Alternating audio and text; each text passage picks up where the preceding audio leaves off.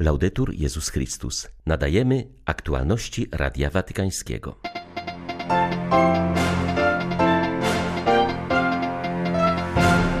Przed przebaczeniem idzie potępienie zła i sprawiedliwość, mówił Franciszek pytany o drogę budowania pokoju na Ukrainie.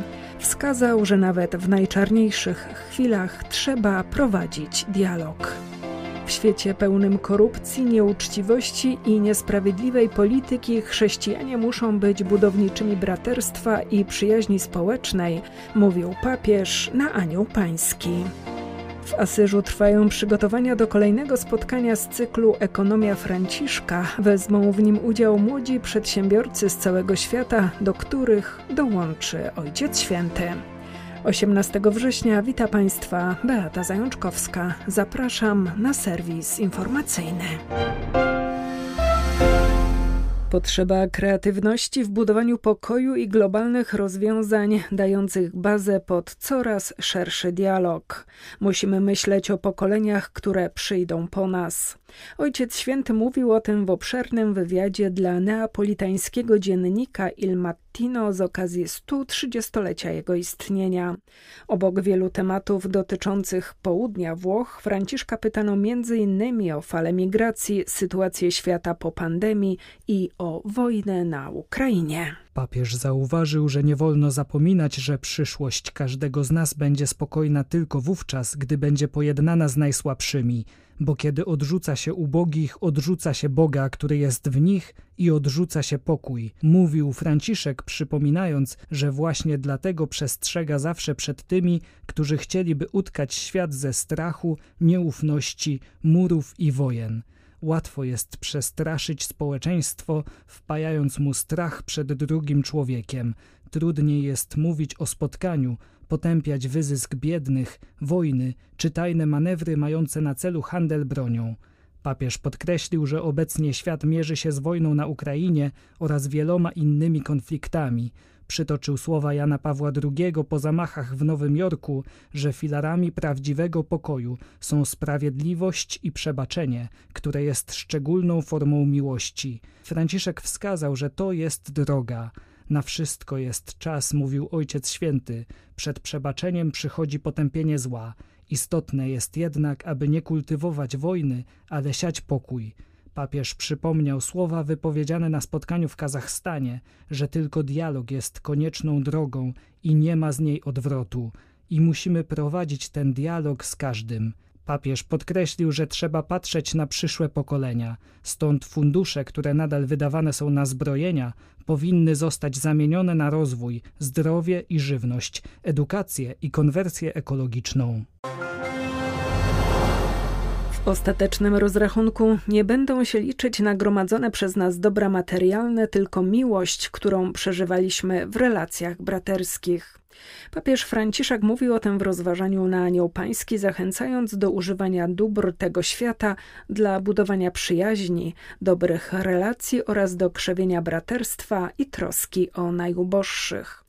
Apelował o kreatywność w czynieniu dobra z roztropnością i przebiegłością Ewangelii. Natomiast uczniowie Jezusa, czyli my, czasami bywamy zaspani albo jesteśmy naiwni, nie umiemy podjąć inicjatywy, żeby szukać dróg wyjścia z trudności. Myślę o chwilach kryzysu osobistego, społecznego, ale także kościelnego. Czasem dajemy się pokonać zniechęceniu albo popadamy w narzekanie i użalanie się nad sobą. Natomiast, mówi Jezus, możemy być także przebiegłymi zgodnie z Ewangelią, być czujni i uważni, aby rozeznawać rzeczywistość, być kreatywni, by szukać dobrych rozwiązań dla siebie i dla innych. Papież zauważył, że niegodziwy rządca nie tylko próbował oszukać Pana, ale chciał też kupić sobie przyjaciół. Wskazał, że Jezus daje inną lekcję korzystania z dóbr. Także w dzisiejszym świecie są przypadki korupcji, takie jak ta, o której opowiada nam Ewangelia. Nieuczciwe postępowanie, niesprawiedliwa polityka, egoizm, który dominuje w decyzjach osób i instytucji i wiele innych mrocznych sytuacji. Ale nam, chrześcijanom, nie wolno się zniechęcać, ani co gorsza, pozwalać na to, by sprawy te trwały nadal, pozostawać obojętnymi.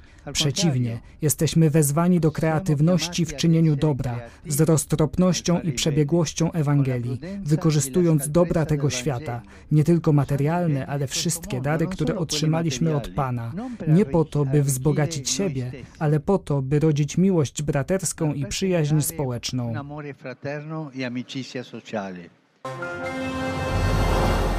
Ojciec Święty podziękował Bogu za podróż do Kazachstanu, podczas której uczestniczył w siódmym kongresie przywódców światowych i tradycyjnych religii. Zapowiedział, że refleksją na temat pielgrzymki podzieli się podczas audiencji środowej.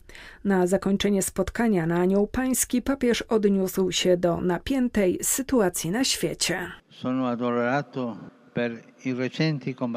Jestem zasmucony ostatnimi walkami między Azerbejdżanem a Armenią. Wyrażam duchową bliskość rodzinom ofiar i wzywam strony konfliktu do przestrzegania zawieszenia broni w oczekiwaniu na porozumienie pokojowe.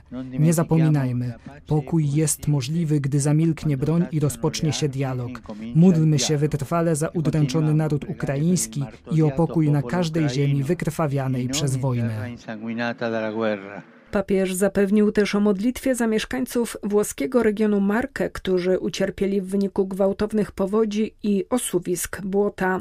Modlę się za ofiary i ich rodziny, za rannych i tych, którzy ponieśli poważne straty. Niech Pan da siłę tej wspólnocie, powiedział Ojciec Święty. Już w czwartek rozpocznie się długo wyczekiwane spotkanie młodych ekonomistów i przedsiębiorców organizowane pod szyldem Światowej Sieci zwanej Ekonomią Franciszka.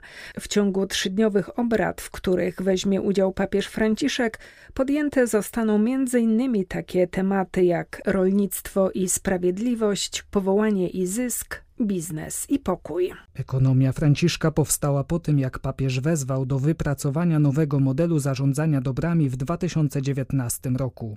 Ten nowy wzór miałby odejść od wyłącznego skoncentrowania na osiągnięciu bogactwa i być wrażliwy na najsłabszych członków społeczeństwa.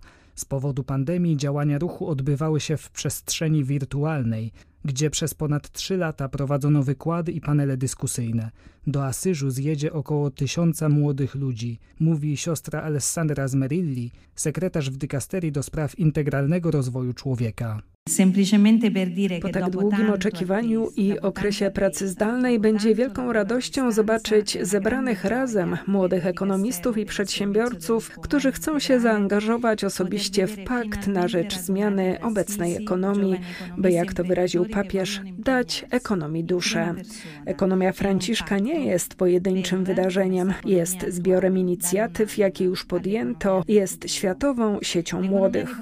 Ekonomia Franciszka opiera się na encyklikach Laudato Si oraz Fratelli Tutti i ma w sobie odwagę dotknięcia ubóstwa, która jest właściwa dla Franciszka z Asyżu. Cały Kościół powinien się cieszyć, gdy tak wielu młodych jednoczy się w jednym dziele, aby wcielić w życie marzenia o ekonomii, która nie zostawia nikogo w tyle. Kościół powinien również czuć się w obowiązku towarzyszenia temu procesowi, unikając pokusy zamknięcia młodych i ich projektów w już istniejącej strukturze. Jedno z najsłynniejszych i najstarszych sanktuarium we Francji, normandzkie Mont Saint-Michel, ma nowych opiekunów.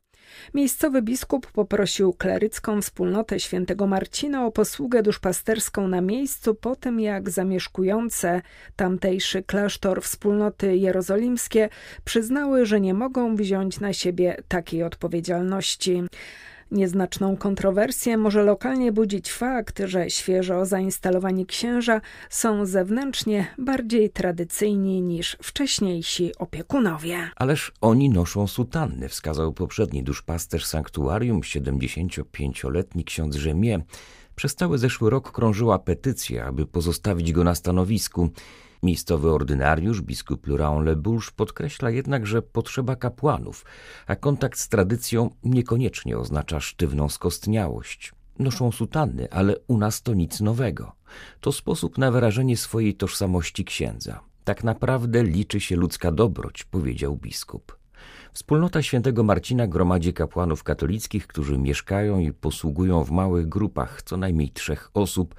Są oni dość tradycyjni w swoich zwyczajach, na przykład odprawiają liturgię godzin po łacinie pozostają w pełnej jedności z Kościołem powszechnym i z papieżem, stanowią jeden z najliczniejszych i najprężniej rozwijających się ruchów kapłańskich we Francji. Leżące na wyspie sanktuarium świętego Michała Archanioła jest najczęściej poza Paryżem odwiedzaną atrakcją turystyczną we Francji. Wiele budowli wyspy zaklasyfikowano jako pomniki historii, a miasto jako całość otrzymało ten przywilej w 1962 roku. Od 1979 roku znajduje się na liście Światowego Dziedzictwa UNESCO.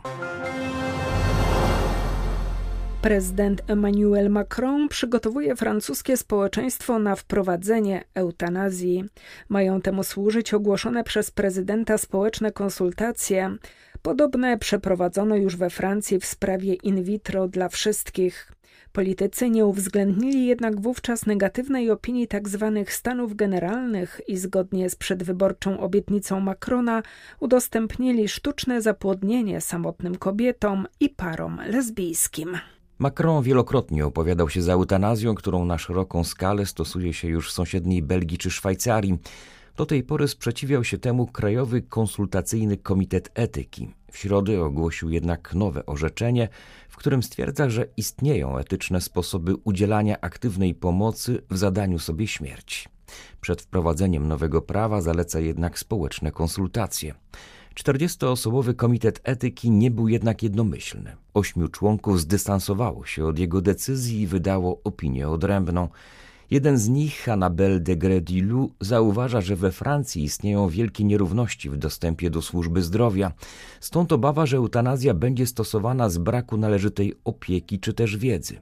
Jej zdaniem trzeba też się zastanowić, jak eutanazja zostanie odebrana przez ludzi chorych, niepełnosprawnych i starych jeśli nie wzbudzi w nich kompleksów czy wręcz poczucia winy. Przewiduje się, że nowe prawo o końcu życia mogłoby zostać uchwalone we Francji do końca przyszłego roku. Pogarsza się sytuacja osób, które przyjęły chrześcijaństwo w Iranie. W ciągu ostatniego półrocza skazano na więzienie 25 osób. Podczas ostatniej dekady rząd zamknął większość perskojęzycznych kościołów, co zmusza irańskich chrześcijan do praktykowania wiary w podziemiu. Iran od czasu rewolucji z 1979 roku jest państwem wyznaniowym. W związku z tym zakazana jest zmiana religii przez muzułmanów. Jednocześnie w ostatnich latach mówi się o dużej liczbie nawróceń Irańczyków na chrześcijaństwo. Organy państwowe zaostrzają politykę przeciwko różnym wspólnotom chrześcijańskim. W zeszłym roku doszło do 72 aresztowań i 15 wyroków. W obecnym zatrzymano już 58 osób, z czego 25 skazano. Irańska policja tropi nielegalne wspólnoty, które praktykują wiarę w ukryciu. Dochodzi do najść rewizji. Wyznawcy Chrystusa są oskarżani innymi o naruszanie bezpieczeństwa narodowego i szpiegostwo. Grozi im wieloletnie pozbawienie wolności.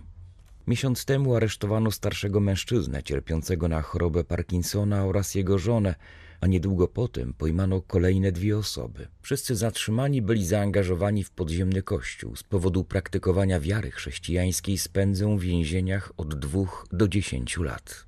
Źródła są sprzeczne co do dokładnej skali zjawiska konwersji na chrześcijaństwo w Iranie. Niektóre mówią o kilkunastu tysiącach. Były to aktualności Radia Watykańskiego. Laudetur Jezus Chrystus.